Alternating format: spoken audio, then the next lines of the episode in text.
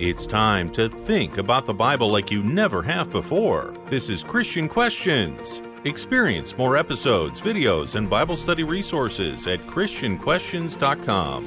Today's topic is Can we be content with chaos? For most of us, chaos brings stress. To say that life often borders on being chaotic is a massive understatement, and it's getting worse. Sometimes we might wonder where God is while we're all spinning out of control. Is He watching? Does He know? The answer may be surprising. Here's Rick and Jonathan. Welcome, everyone. I'm Rick. I'm joined by Jonathan, my co host for over 25 years. Jonathan, what's our theme scripture for this episode? James 3 17. But the wisdom from above is first pure, then peaceable, gentle, reasonable, full of mercy and good fruits, unwavering, without hypocrisy. Chaos rules. Just look around at the world's social, political, and moral condition. We all want what we want, and we seem to now go to greater lengths than ever before to demand that we have it. Having what we want doesn't stop there, as we now more often than not demand that what I want is accepted by all. This chaos is not merely limited to my social media presence. Oh no, it expands into my perceived right to relabel any and every aspect of life as I see fit. From politics to family dynamics to workplace expectations to educational environments, we are running towards a social order that is founded upon disorder. What are we as Christians supposed to do with all of this? How could these unsettling and monumental developments possibly be part of God's plan? It's our belief that God is a God of order. Our theme text tells us this, James 3:17. But the wisdom from above is first pure, then peaceable, gentle, reasonable, full of mercy and good fruits, unwavering, without hypocrisy. This verse describes God's wisdom as a calming influence. It is such a calming verse to read. And yet, and yet God uses chaos as a tool of that calm order. How can this be? Well, to begin to understand, we need to first understand a little bit about chaos. So, Jonathan, let's just go to a standard Merriam Webster dictionary definition. What is chaos? Chaos is a state of utter confusion, a state of things in which chance is supreme. Okay, that's interesting. Utter confusion, a state in which chance is supreme. Chaos can mean complete disorder, but it can also mean a disorder that is beyond our capacity to understand or measure. In the field of mathematics, the field of understanding chaos is a very, very, very big thing. And we thought we would drop in on a little bit of the understanding of how that field works and where they go and what they look at in terms of figuring chaos out. This is from How Chaos Theory Unravels the Mysteries of Nature. And this is from Seeker. And here's just a basic introduction Deterministic chaos. See, as humans, we're always trying to know more about how our world works, so we make models. For example, we have a bowling ball.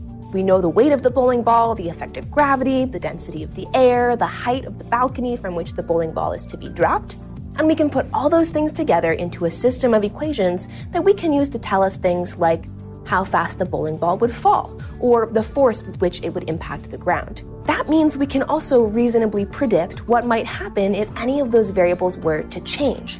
This is a deterministic system. The behavior of certain variables is determined by their known characteristics. But not a lot of the world is like the bowling ball example. It's a whole lot messier. So she's talking about a deterministic system in which mathematics comes into play to say, hey, we can predict the deterministic system. And this is a big, big thing, as, you, as we'll find out as we go through the podcast. Uh, predicting weather is all about the mathematics of deterministic chaos. So we want to take that as a basis because it's going to help us understand the bigger picture of chaos because chaos comes to us in different ways.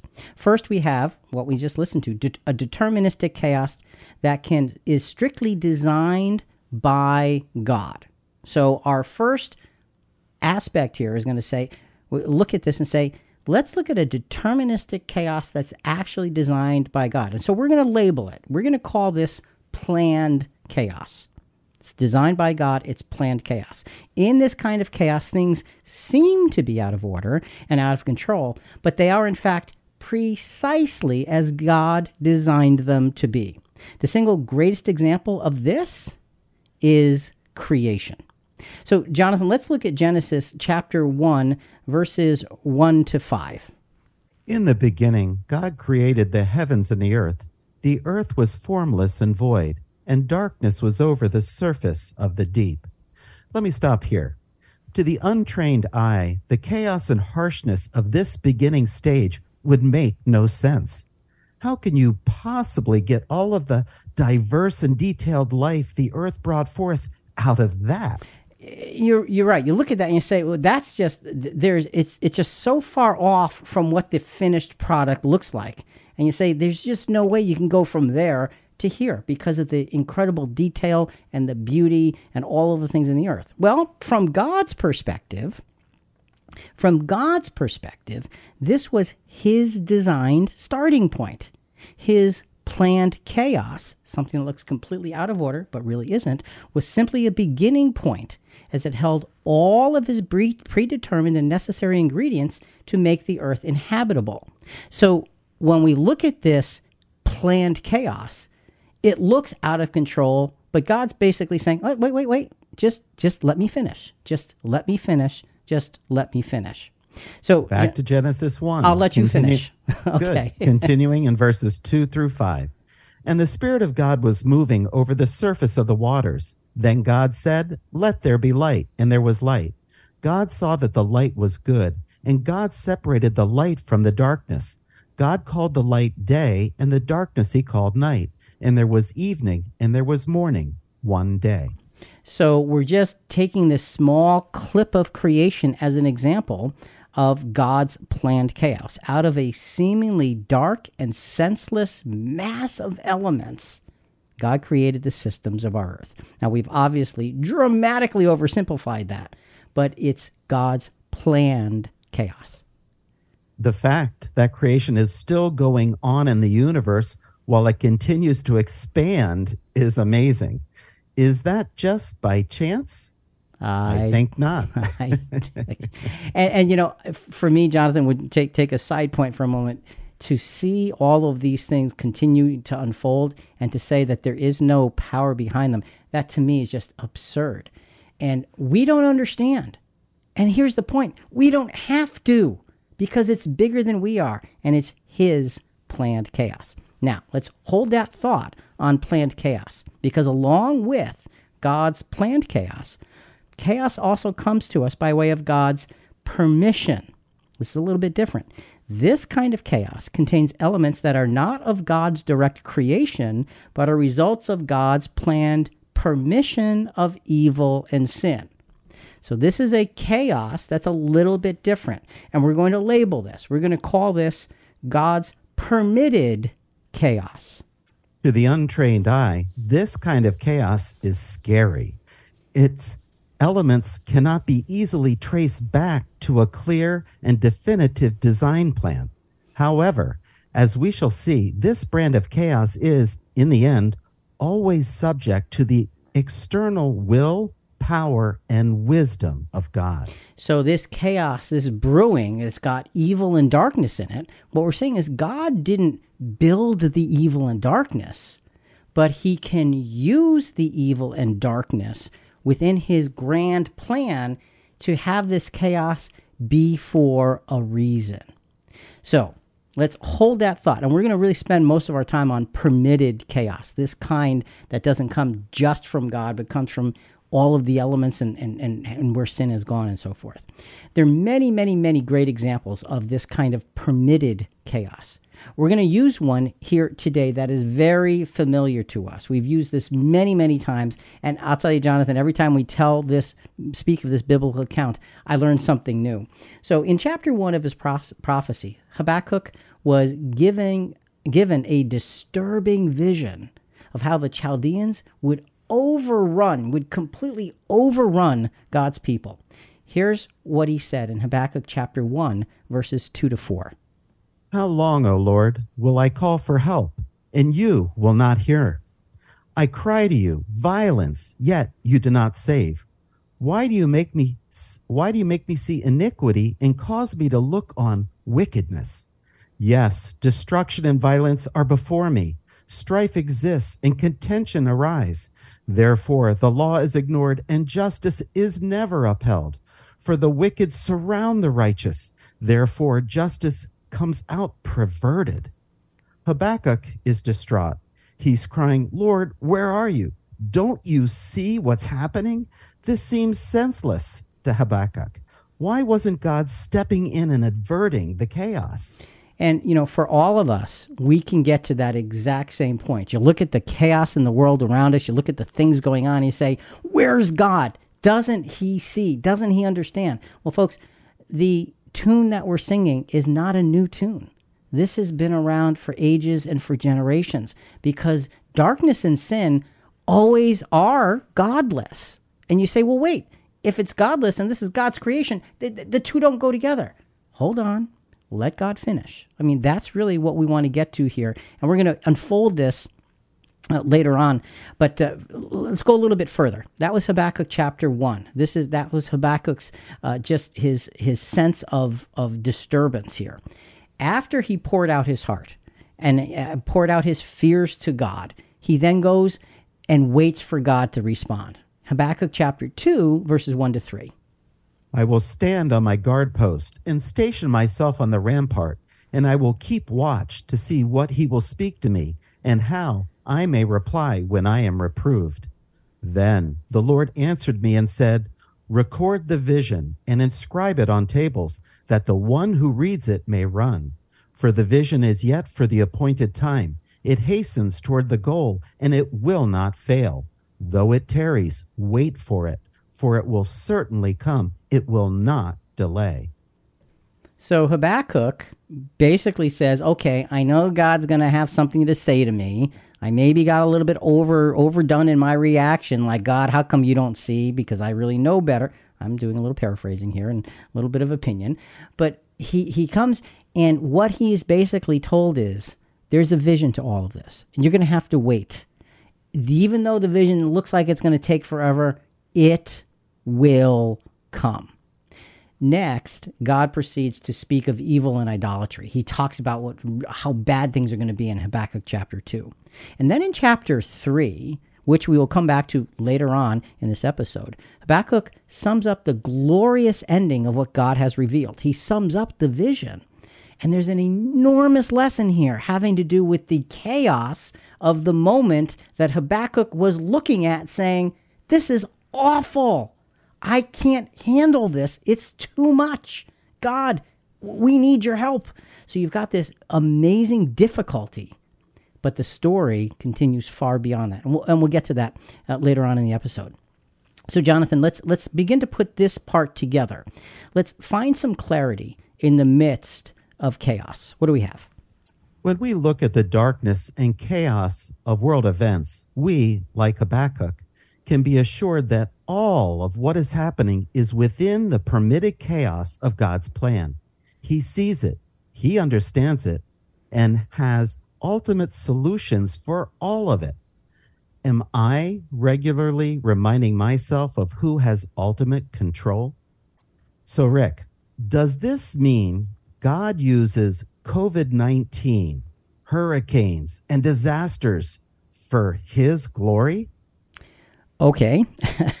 I would actually rephrase that question is I would say God allows within his permitted chaos, COVID-19, uh, natural disasters and hurricanes and so forth for his glory. He allows it because he allows the unraveling of things to show the sinfulness of sin. And we will unfold this as we go.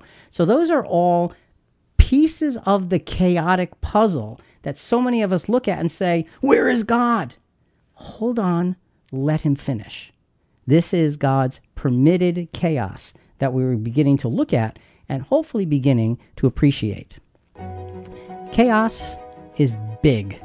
Chaos is everywhere.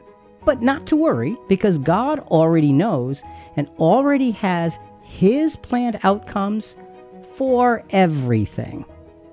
So, If God does have a grip on all the world's big picture chaos, how do we get a grip on our own chaos experiences? that's that's a good question. As Christians, it's important that we put our life experiences and our life observations in their appropriate perspective. Whether the chaos that affects us comes from our small circle of influence or bigger social or world events, either way, it needs clarity. Now, this clarity can only come when we realize that our fundamental reactions to chaos can increase or decrease its power. So we either react to chaos by feeding it or by diffusing it. Exactly. In other words, chaos can have greater power because of me or less power because of me. There's a little bit of responsibility right there. So, so let, let's, let's get into this and let's, let's look at, at, at how we respond to chaos. Are we overwhelmed by chaos because it displays large scale lack of control? Or are we overwhelmed by chaos due to our own uh, personal lack of knowledge or faith? Now, it could be a combination of the two, but those are two big things. Is it because of the lack of control, or is it my own personal lack of knowledge or faith? This next letter from the Apostle Paul was written from prison. He was under house arrest. How does he handle that chaos? Philippians 4 10 through 13. But I rejoice in the Lord greatly that now at last you have revived your concern for me. Indeed, you were concerned before, but you lacked opportunity. Not that I speak from want, for I have learned to be content in whatever circumstances I am. I know how to get along with humble means, and I also know how to live in prosperity.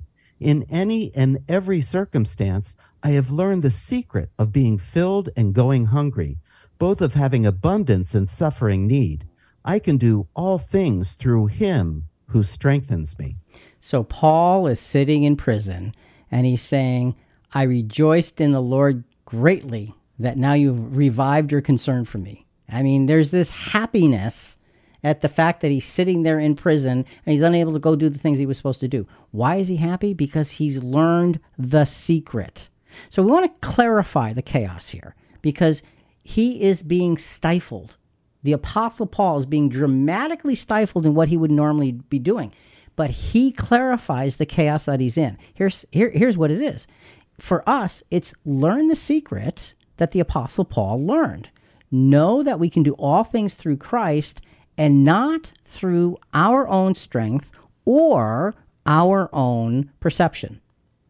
It's easy to say, but it's hard to do. Saying it is a nice gesture, but doing it is life changing. And that's the point. And the apostle showed us how to do it. I can do all things. I can be I can be stifled. It's okay because it's in God's hands and I will do the best I can within this small little opportunity versus the great opportunity of traveling over the continent. There was a great difference, but he didn't look at it as less of an opportunity. So the chaos was clarified and therefore handleable. You're right. It's not just enough to say it, we have to do it. Now, look, chaos may arise on our part when we find ourselves in circumstances of potential physical harm or circumstances of danger. This is permitted chaos. Remember, God's permitted chaos. He allows sin and, and darkness and bad things to be mixed in for the ultimate good. This permitted chaos in and of itself creates havoc because it brings uncertainty. So, what happens next? Well, internal chaos. this internal chaos provokes us to react, and that's usually means panic. and th- look, we all go through that panic scenario where it's like, I just don't know what to do. I am in over my head. This is just too much. We're going to get into an, uh, uh, some examples of this kind of chaos in just a moment. We want to go back to how chaos theory unravels the mysteries of nature uh, by Seeker because it's talking about in, in this clip, it's talking about weather. And remember, it's talking about deterministic chaos, chaos that looks unruly but has a pattern and has a, an actual predictability when you understand what the pattern is. Take the weather. Just think about all the things that go into making weather temperature, humidity, wind strength and direction, rotation of the Earth. I mean, the list is exhaustive. We do have models for how all these many variables behave, but a perfect weather prediction would require highly accurate measurements of all the many contributing variables over every square inch of the piece of atmosphere we're looking at. In a system like this, little measurement errors can result in huge fluctuations of our calculated result. Tiny changes of the input mean a large variation of the output. Now, don't get me wrong, the system is still deterministic. The variables behave the way we expect them to based on their physical properties, so it's quite different from something that is random. But it's highly unpredictable and subject to vast variation. The system may look disorganized, but there is a set of rules that apply to the chaos deterministic chaos. The system may look disorganized, but it's deterministic. And that's what I want to take from that.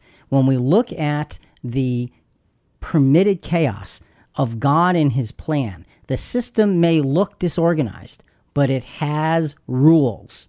This is a big, big, big thing. And Jonathan, they're talking about weather and numbers. And you know, this is why weather forecasts are never right that's true. because the the variables are so incredibly massive. You can only predict out so far without it breaking down because you can't take every single little thing into perspective. So let's look at a permitted chaos example uh, in in God's plan for, in this case, for Jesus. In this chaos example, Jesus with his disciples, and this is after a normal day of preaching to the masses, a hard day's work for Jesus. Mark chapter 4, verses 33 to 36. With many such parables, he was speaking the word to them, so far as they were able to hear it. And he did not speak to them without a parable, but he was explaining everything privately to his own disciples. On that day, when evening came, he said to them, let us go over to the other side. Leaving the crowd, they took him along with them in the boat, just as he was, and other boats were with him. So, hard day's work. Let's go over to the other side of the water. They get into several boats and they're going across the water. And you know, folks, you know probably if you know your Bible, you know what we're getting to. Okay, so they're going after a hard day's work. And here's the thing chaos is most difficult when there's no warning. And that's what happens in this particular event. Let's go to Mark now, chapter 4, next verses, verses 37 to 38. And there arose a fierce gale of wind, and the waves were breaking over the boat so much that the boat was already filling up. Jesus himself was in the stern, asleep on the cushion. And they woke him and said to him, Teacher, do you not care that we are perishing? Get the picture here. The boat is the, the, the water is the waves are breaking over the sides of the boat and the boats are filling up with water. Jonathan, from a human standpoint, this is justifiable panic. That's you're, for sure. yeah, you're in the middle of the water. The waves are huge. They're bigger than the boat, and your boat's filling up. You are afraid, justifiably so. Mere humans are no match for the elements. So here's what happens Mark chapter 4, verses 39 to 41. He got up and rebuked the wind and said to the sea, Peace, be still. And the wind died down, and it became perfectly calm. And he said to them, Why are you afraid? Do you still have no faith? They became very much afraid and said to one another, Who then is this, that even the wind and the sea obey him? Ooh, ooh, pick me, pick me. I know, I know. He's the Son of God. Jesus' lesson is I'm with you, therefore you are safe. I'm with you, therefore you are safe. And it's by the power of God's own Spirit that he was able to perform this amazing natural miracle, calming the sea and taking that fear instantly away. So, looking at this, let's clarify this chaos. First of all, we are no match for the elements, but God's power through Jesus can and will protect us as He sees fit. Let's not forget that part. To be no match for the elements is therefore of no consequence, but just be smart. Just stand in faith. So, in other words, use a spirit of a sound mind. Don't go outside during a tornado and say, I have Jesus, thinking you'll be safe. That's just foolish. And we don't want to do that. But, but Jonathan, just want to uh, drop in a, just a, a personal experience. We were visiting my son in Virginia just over the last few days. And uh, he's in Virginia on the shore, and we were at the, at the beach. And the waves were unusually large because of, you know, tropical storms out in the Atlantic. And, you know, they're like five, six foot waves, and they're huge. So you're up near the, the beach and you're looking at them and they come in and they have they, they don't care what's in front of them. The power and the strength it's it's just it's overwhelming. Now, it was easier for us because we're standing on solid ground. You can walk towards it, then you can walk away. They were in a boat and those massive waves were crashing inside of their boat. You can imagine the great fear they had. Just be smart. It would not have been smart for us to just walk out into that water and say, hey, we've got Jesus, no worry about the waves. No, you stay on solid ground and you don't go out too far because that's just foolishness. So the chaos was handled by God's Spirit in his way. Let's let's go a little further. Another chaos example. Okay, so that was a, a, a weather related chaos example. Next chaos uh, example chaotic responses may arise on our part when we're faced with dramatic injustice or betrayal.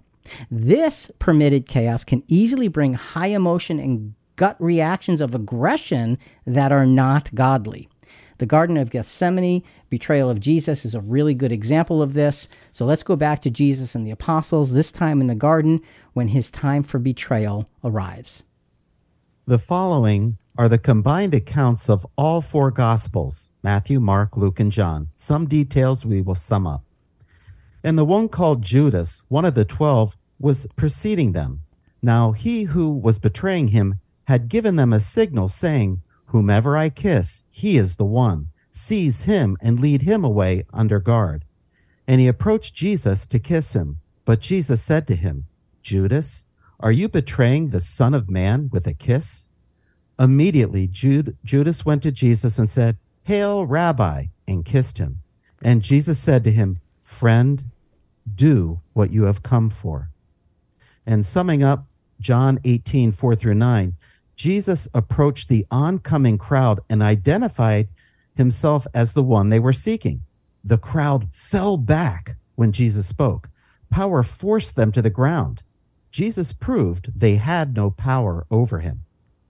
He did. So you have the physical tensions building. You have the tension, the chaos of, of Judas actually betraying him right in front of the other apostles. So you've got this tension building scenario as Jesus then reasoned with the crowd to let his disciples go. So, Jonathan, let's just drop back into that reading. When those who were around him, his disciples, saw what was going to happen, they said, Lord, shall we strike with the sword? Then they came and laid hands on Jesus and seized him. Simon Peter, then having a sword, drew it and struck the high priest's slave and cut off his right ear, and the slave's name was Malchus. So Jesus said to Peter, Stop, no more of this. Put the sword into its sheath. For all those who take up the sword shall perish by the sword. Or do you think that I cannot appeal to my Father, and he will at once put at my disposal more than twelve legions of angels? How then will the scriptures be fulfilled which say that it must happen this way? The cup which the Father has given me, shall I not drink it? There's so much that happened in, in that section. You have the, the, the, the crowd approaching Jesus and, and the disciples saying, Should we strike? And of course, Peter doesn't wait for an answer. He just attacks because that's Peter. And so you have chaos breaking out. You now have all out violence beginning. That that first stroke of the sword was the first stroke of a violent interchange. And Jesus, just like he did with the sea, he said, Stop. No more of this. This is something that I am here to actually accept and embrace because it's my Father's will. What looks like chaos to you is God's permitted chaos to me, and I am willing to walk through it and with it. Now, look, the apostles had a very justifiable human reaction. The man's innocent. You can't take him. There's no reason. We're not going to let you. Chaos had begun to erupt, but Jesus took control and Jesus diffused it. And in the middle of that diffusing the chaos, what happened next? Few words that put it all in perspective. And Jesus touched his ear and healed him. And there you have the, the way Jesus looked at this permitted chaos in God's plan. Not only did he stop the violence, but he undid the results of the violence because they were unjustifiable and it was one of his own people hurting someone else and he just he he healed them it's just an amazing amazing sense of the depth of jesus character so when we clarify the chaos here when we are faced with clear injustice we need to remember what jesus did he saw god's direction uh, what he saw what god's direction was and he followed it without any hesitation but Jesus understood that injustice was a necessary permitted chaos to give glory to God. Sometimes we need to remember that as well. Be like our Lord. Jonathan, let's let's wrap up the reading here. At that time Jesus said to the crowds, "Have you come out with swords and clubs to arrest me as you would against a robber? Every day I used to sit in the temple teaching, and you did not seize me." But all this has taken place to fulfill the scriptures of the prophets. But this hour and the power of darkness are yours. Then all the disciples left him and fled. Then the band and the captain and the officers and the Jews took Jesus and bound him. So you have chaos continuing because now all of Jesus' disciples fled. So now they are in a chaotic state, but Jesus is calm in the midst of this permitted chaos. So, Jonathan, finding clarity in the midst of chaos, where are we? Whether we face the uncontrollable chaos of the elements or the temptation to create chaos because of injustice, we always need to find our center in the example of Jesus. He was clear as to the will of God, and his every step, word, and deed were in place to fulfill it.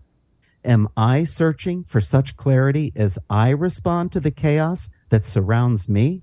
Boy, that's a big question. And that's an important question because we are not going to get away from chaos. So, am I going to respond in a Jesus like manner and submit to whatever God's permitted chaos is bringing to us? It's becoming ever more obvious that there's no getting away from chaos. How do we handle all that? How we handle all that chaos is the real issue. Repelling the temptation to react to chaos that comes from circumstances is one thing. How do we handle our own ability to create chaos? Oh, creating chaos here. Our next examples will focus on how we as human beings can manufacture chaos based on our own imperfect thoughts and emotions. While those creating the chaos in the examples we're going to use were not Christians, we want to be sure and understand that they were humans just like we are. They were humans just like we are. Let's be guarded against our own humanity. An a- example, Rick, I thought of were the zealots in Israel in Jesus' day. They were trying to push the envelope to provoke a military rebellion against the Romans. Some believe Judas, with his false perceived ideas, may have tried to push Jesus into taking over as Messiah. Most of Israel was expecting Messiah to take control over Rome. When Judas realized Jesus didn't resist arrest, Judas hung himself. You know, what about a modern day example? Jonathan, there's lots of modern day examples of these things. And here's the key to it all drama, gaining attention.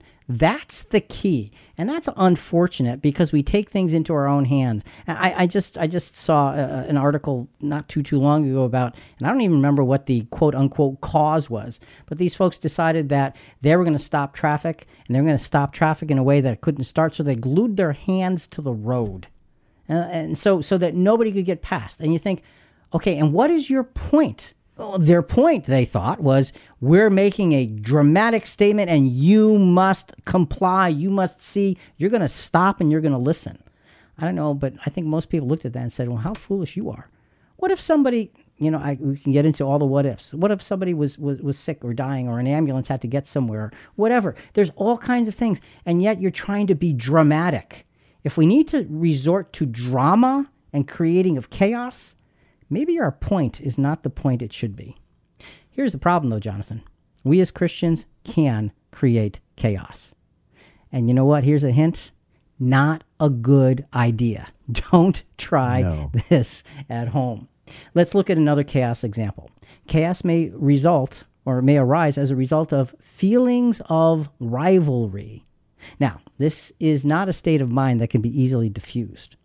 Example When Paul and Barnabas were in Iconium, they preached the gospel and performed miracles and drew many Jews and Greeks to them.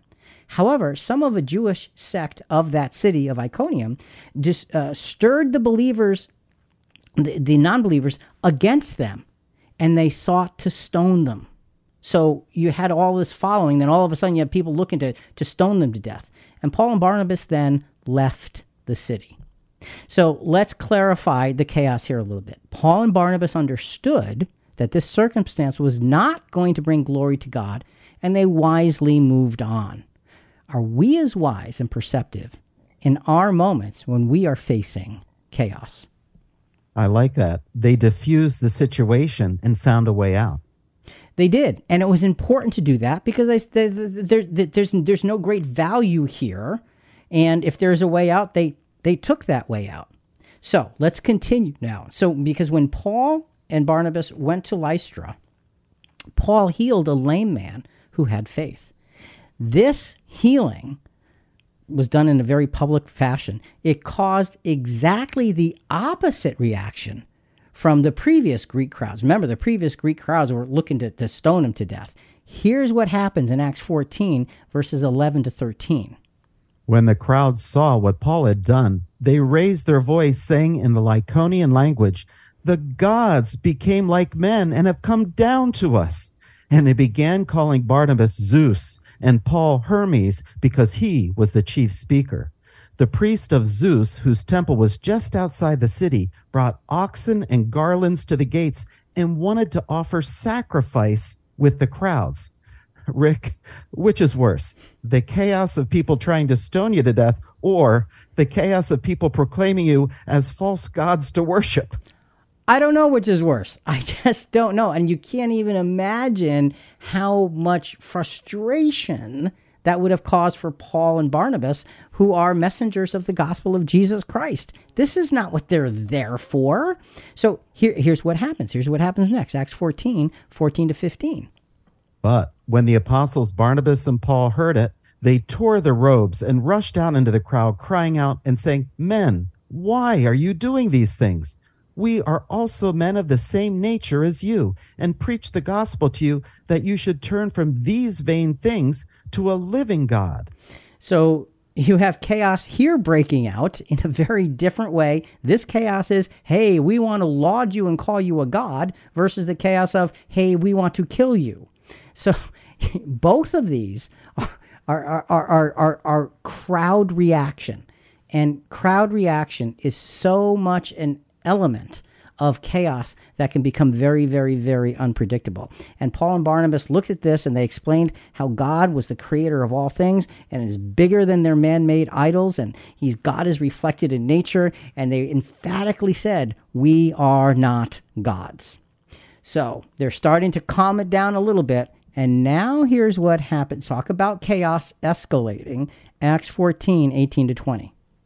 Even saying these things with difficulty, they restrained the crowds from offering sacrifice to them. But Jews came from Antioch and Iconium, and having won over the crowds, they stoned Paul and dragged him out of the city, supposing him to be dead. But while the disciples stood around him, he got up and entered the city. The next day he went away with Barnabas to Derbe. Rick, how is it possible that the crowd could be won over by the Jews from Antioch after Paul performed a miracle from the power of God? I know you look at that and say, "Wait, there, there's missing pieces here," and I, you know it's not written what actually happened. We can speculate, and so my my personal speculation on this is these these Jews from Antioch and Iconium. Now they're Jews, mind you. Okay, they don't like Paul. They're not they're not idolaters themselves.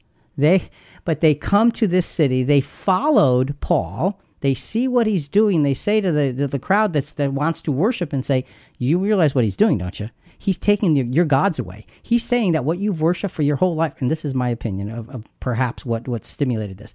He's saying that what you've worshipped for your whole life, what your parents have worshipped and their parents have worshipped, is just a piece of stone.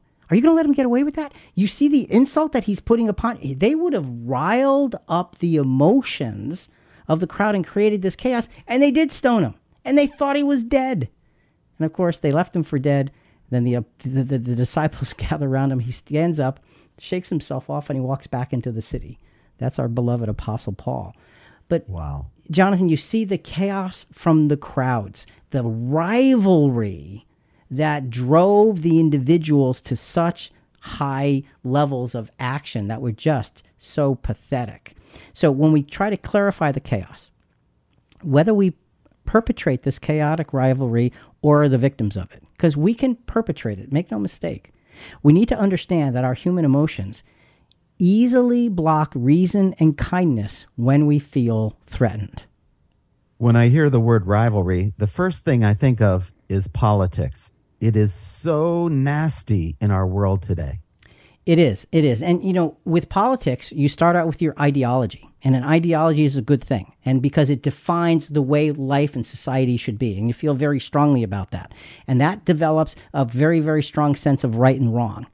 And that sense of right and wrong then develops a sense of labeling those who see it differently. And that labeling then becomes ri- rivalry. And that rivalry, rivalry then can become chaotic because we take it out of context. Instead of saying, these are human beings just like me, they have opinions that are thought out just like me. Oh, no, no, no. We don't do that. We say they're a bunch of idiots. They don't know what they're talking about. They haven't done any, they don't understand. And so we create this massive, massive problem and we make chaos bigger. Folks, we have to be careful not to stimulate rivalry like this because it is so ungodly. You know, sometimes we can diffuse the chaos around us, or we can't diffuse the chaos around us, but we can deflate the chaos within us. How do we do this? Selah. Stop, pause, and consider. Count to three. Remember, where we once stood and compare it to the solid ground of the cause of Christ upon which we now stand. We will look at several verses in the third chapter of Philippians and break it into four different parts as we go through the rest of this episode. Let's begin with Philippians 3 7 and 8.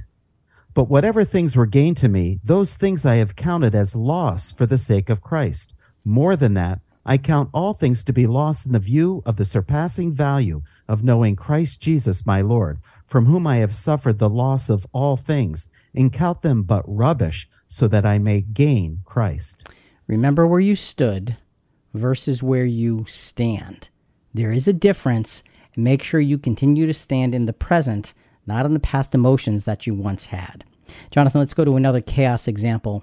Chaos may arise when we're challenged beyond our capacity. In such cases, the reaction generally is fear, and we can easily resort to making up stories and exaggeration about those whom we perceive as threats. Stephen's final experience and death were good examples of what can happen when people let their fears overwhelm them. So let's drop in on the final experiences of Stephen very quickly to look at the chaos that surrounded him and what drove it. Acts chapter 6, verses 8 through 15, we'll break it into pieces. And Stephen, full of grace and power, was performing great wonders and signs among the people. But some men from what was called the synagogue of the freedmen rose up and argued with Stephen, but they were unable to cope with the wisdom and the spirit with which he was speaking. Being overmatched did not result in humble consideration of the disagreement, just the opposite. Too bad. Continuing. Then they secretly induced men to say, We have heard him say blasphemous words against Moses and against God. And they stirred up the people, the elders and the scribes, and they came up to him and dragged him away and brought him before the council. Lies from men made Stephen look evil to others. That picked up fierce momentum. It did. And it's amazing how fast that kind of chaos picks up momentum. Folks, are we contributing to that? Be honest with ourselves. Are we contributing to that in any way, especially if you have very strong political feelings? Do we get a sense of, well, let me just bend the truth a little bit because they really don't know what they're talking about? Have you talked to the people that you say they don't know what they're talking about to find out? I mean, come on, we got to put this in perspective. This kind of chaotic reaction is all too common. How many times do people just want to be rid of those who stifle their own beliefs and opinions? So let's continue in Acts 6, uh, verses 13 to 15. They put forward false witnesses who said, This man incessantly speaks against this holy place and the law. For we have heard him say that this Nazarene Jesus will destroy this place and alter the customs which Moses handed down to us. And fixing their gaze on him, all who were sitting in the council saw his face like the face of an angel. Stephen showed godly peace as his response to their anger. He was backed into a corner and had nowhere to hide. He was, and he responded with that godly peace. It was really very, uh, very, very brilliant scenario here. And and Jonathan, when we look at this, and and you know the, the cha- being challenged beyond our capacity, social media is a great way for us to get great. It's a great. I'm saying that very sarcastically. it's a great way for us to fall into the the creation of chaos. We don't want to be doing that here. We don't want to be part of the social media that's the putting down others without even knowing who the heck they are. And another way of describing social media at its worst is called cancel culture, Yep. where they will destroy your reputation if you don't agree with their views. Let's clarify this chaos. How easy is it for me to short circuit the system for the sake of shielding my own beliefs from being challenged? That's what we just described. On the other side, how bold and yet humble am I when I'm being mistreated by others for the sake of the truth and of Scripture? Where do I stand in all of this? How do I handle it? We have two focuses. One, if I am causing chaos, why am I doing it? And two, if I'm receiving chaos from others, how am I handling it? Sometimes we cannot diffuse the chaos around us, but we can deflate the chaos within us. How do we do this? Selah. Stop, pause, and consider. Count to three. Compare whatever principles drove your past actions to the principles of Christ's righteousness driving your present actions. Back to Philippians 3, verses 9 through 11. And may be found in him, not having righteousness of my own derived from the law, but that which is through faith in Christ, the righteousness which comes from God on the basis of faith, that I may know him and the power of his resurrection and the fellowship of his suffering, being conformed to his death, in order that I may attain to the resurrection from the dead. Our battle isn't against how we feel. Our emotions can be fragile, but we must rise above our feelings and emotions for the sake of Christ likeness. We need to do that. We need to put ourselves in that position and compare the prin- principles that used to drive you versus the principles of Christ's righteousness presently driving you and leave the other behind. It's so important. We don't want to be contributing to the chaos around us because it's not godly contribution. So, Jonathan, finding clarity in the midst of chaos. Whether it is rivalry or fear that provokes us towards creating chaos is not material. All that truly matters is that we attain and maintain levels of spiritual maturity to be able to respond with Christ like dignity to any and every experience. Rick, this Christ like dignity is our chaos diffuser. Absolutely. Christ like dignity, nothing less. So, which is worse? Chaos from within or chaos from the outside? Well, does it really matter? Let's just focus on putting it all in its place. We have spent time on chaos from our circumstances and chaos from our own hearts. What is the lasting big picture of the destiny of chaos? Okay, this is really the whole point of this discussion. If God is a God of order, and He is, then how does God once and for all put all chaos in its rightful place? Well, remember Habakkuk? Before we go back to his prophecy, we want to briefly visit one example of how Jesus himself intentionally caused chaos. Yeah, Jesus intentionally caused chaos. Let's look at this chaos example. Chaos on some occasions can come for the purpose of making right that which is wrong. Jesus, after he triumphantly rode into Jerusalem, remember everybody hailing him as a Messiah, he created chaos to send such a message of righting that which is wrong. Matthew uh, 21 12 to 13. And Jesus entered the temple and drove all those who were buying and selling in the temple and overturned the tables of the money changers and the seats of those who were selling doves. And he said to them, It is written, My house shall be called a house of prayer, but you are making it a robber's den that's a pretty bold statement that he makes and a pretty bold action that he took. So, to clarify this chaos, Jesus knew that the people needed to see just how far, far they had fallen from God's ways. And he also knew that the wrongs being done were not yet due to be corrected. So, the question is why did Jesus do it? And that's an important question. Perhaps he did it to show them that coming back to God for Israel and for the world would have to be through God's permitted chaos. We know that Israel was being cast off. They would go through a long period of time of disfavor. We see that God's permitted chaos had to be put in place because sin required it to be so. Perhaps he's showing them, you've made it a den of thieves, and now you're going to suffer the lengthy consequences of such things before you're able to come back to God. So Jesus intentionally caused chaos to send a very spiritual very eternal message of loyalty to God.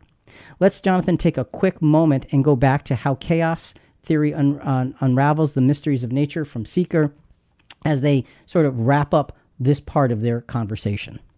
So many natural systems are chaotic, like the climate as a whole, the dynamics of clouds, population dynamics, the patterns of the stock market, the way your milk swirls into and combines with your coffee that's chaos theory in fluid dynamics. These systems may be chaotic and have seemed impossibly daunting in the past, but the math of chaos theory is now relatively small potatoes to the huge supercomputers that we can use to calculate the progression of chaotic systems like the climate with more accuracy than ever before. So you hear the joy in her voice, like, hey, the supercomputers are cracking the case and I and, and I look at that and I appreciate that. Uh, the appreciate the, the the leaps and bounds with which humankind has come in terms of trying to figure all of these things out.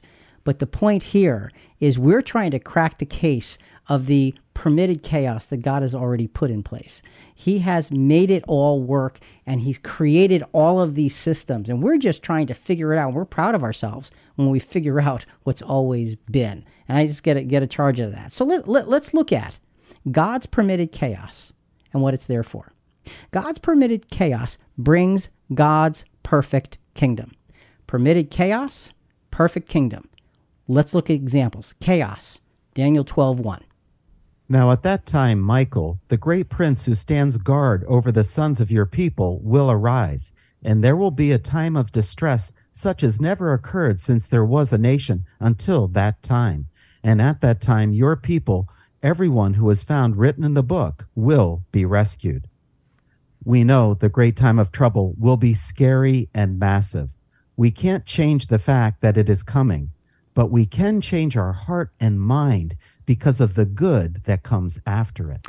And that brings us to kingdom. We had chaos, time of trouble, kingdom. Same book, Daniel chapter 2, verse 44. In the days of those kings, the God of heaven will set up a kingdom which will never be destroyed. And that kingdom will not be left for another people. It will crush and put an end to all these kingdoms, but it will itself endure forever. We need to remember God had this all planned from before sin entered into the picture with Adam. Revelation 13:8 says, Jesus was the lamb slain before the foundation of the world. So, no matter how difficult it may be, God's kingdom will be the silver lining. So, we started out this podcast looking at uh, the deterministic chaos of creation. Even before all of that, God had the solution. He had determined what would be able to happen. And so the solution was already in place. And I don't know about you, but that gives me great great calm. You know, sometimes we can't diffuse the chaos around us, but we can deflate the chaos within us. How do we do this? Selah. Stop, pause, and consider. Count to three. Press forward. What happens around us does not determine what happens within us unless we allow it to. Hmm. Back to Philippians 3, verse 12. Not that I have already obtained it or have already become perfect, but I press on so that I may lay hold of that for which also I was laid hold of by Christ Jesus. Press on. We can hold on to things that we know are future because God said them, even when the present looks very, very dark. Let's look at another example. God's permitted chaos brings God's perfect kingdom. How do we know? Let's look. Psalm 46. Chaos first, Psalm 46, 1 to 3. God is our refuge and strength, a very present help in trouble. Therefore, we will not fear, though the earth should change, and though the mountains, which picture governments, slip into the heart of the sea, though its waters roar and foam, picturing the restless masses of humanity, though the mountains quake at its swelling pride. Selah pause and consider, count to three, because that sounds pretty dramatic. All right, so you've got that Selah moment. Then go down a few verses in the same Psalm, Psalm 46. Let's look at verses 9 to 11. This is the kingdom. He makes wars to cease to the end of the earth. He breaks the bow and cuts the spear in two. He burns the chariots with fire. Cease striving and know that I am God. I will be exalted among the nations. I will be exalted in the earth. The Lord of hosts is with us. The God of Jacob is our stronghold. Selah. I like how it said, cease striving. Yeah, relax. God has got this in control. It's the deterministic chaos, the permitted chaos that God understands. And He allows all of the darkness and the sin and the evil to work for everyone's eventual benefit. Again, sometimes we cannot diffuse the chaos around us but we can deflate the chaos within us. How do we do this? Selah. Stop, pause, and consider. Count to three. Have a single minded focus. Chaos cannot compete with single mindedness. Let's finish up the lesson with Philippians 3, verses 13 and 14. Brethren, I do not regard myself as having laid hold of it yet, but one thing I do forgetting what lies behind and reaching forward to what lies ahead. I press on toward the goal of the prize of the upward call of God in Christ Jesus. This reminds me of the prophecy in Isaiah 50, verses 6 and 7, which describes Jesus' trial as a perfect man. It says, I give my back to those who strike me, and to those who pluck out the beard and spit on me. But here is his response For the Lord God helps me. I have my face like a flint. I will not be ashamed. I have my face like a flint. What does that mean? It means I he says I have stone cold focus. I will not be moved. I have my objective and whatever the chaos is that surrounds me, I will follow the leadings of my Father. That's what we've got. And that's why this kingdom can come because of Jesus' stone cold focus. God's permitted chaos, one more time, brings, brings God's perfect kingdom. So let's go to another chaos example. Remember Habakkuk? In chapter 3 of Habakkuk, remember we talked about that right at the beginning. He prayed about all that God had revealed about the coming trouble that God's chosen people were going to experience. Habakkuk had some fear, but ultimately showed great faith. Let's look at the fear part. Let's look at the chaos part first. Habakkuk chapter 3, verses 12 to 13, and then 16. In indignation, you marched through the earth. In anger, you trampled the nations. You went forth for the salvation of your people, for the salvation of your anointed. I heard, and my inward parts trembled. At the sound, my lips quivered. Decay enters my bones, and in my place I tremble, because I must wait quietly for the day of distress, for the people to arise who will invade us. So Habakkuk is saying, I have no choice. and I am trembling inside and I'm quivering. My lips are quivering. Decay is entering my bones. I just am stuck. I don't have a way out. So you look at this and you think, boy, he's in rough shape.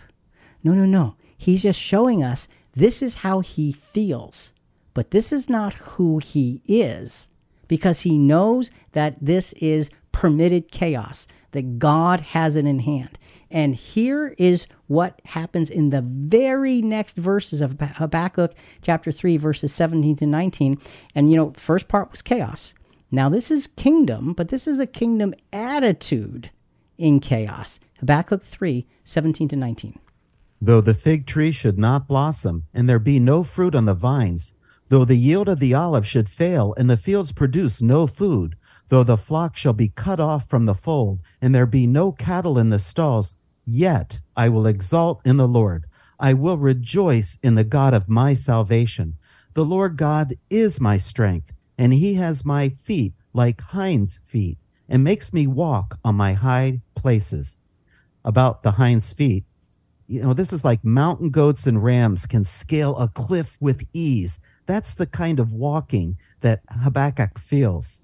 So you see that he is afraid because of the chaos that is to come, and his hands are tied. He can do nothing about it. So, in the midst of doing nothing about it, what does he do? He diffuses the chaos within. And he says, even if the tr- fig tree doesn't blossom, there's no fruit on the vines, if everything fails, I will rejoice in the Lord God because he knows he is above all. The vision will come. Remember, we said at the very beginning, it will come. Even though it tarries, wait for it. It is sure, it is sound. And this is a prayer of acceptance and maturity that he's showing here, isn't it, Rick? It is. And, and that's such an important aspect here. Folks, we can't control what's without, but we can control what's within. So, clarifying this chaos, God's hand is ultimately overall and in control. Chaos is a temporary tool that God uses to demonstrate our overwhelming need for Him. So that was kingdom attitude in chaos with Habakkuk. Let's go to Revelation now to see an actual picture of God's kingdom. Revelation 21 1 to 4. Then I saw a new heaven and a new earth, for the first heaven and the first earth passed away, and there is no longer any sea. And I saw the holy city, New Jerusalem, coming down out of heaven from God, made ready as a bride adorned for her husband. And I heard a loud voice from the throne saying, Behold, the tabernacle of God is among men, and he will dwell among them, and they shall be his people, and God himself will be among them, and he will wipe away every tear from their eyes, and there will no longer be any death. There will no longer be any mourning or crying or pain the first things have passed away. Man, what a powerful assurance of what's going to happen after what's going to happen. You have the trouble that's going to happen. It's prophesied, it's sure, it is going to happen. We can be like Habakkuk and say, okay, I can't control it, but I can diffuse the chaos within me so that I can stand for that which is highest, and that is God's will and God's way. So, Jonathan, finally, finding clarity in the midst of chaos.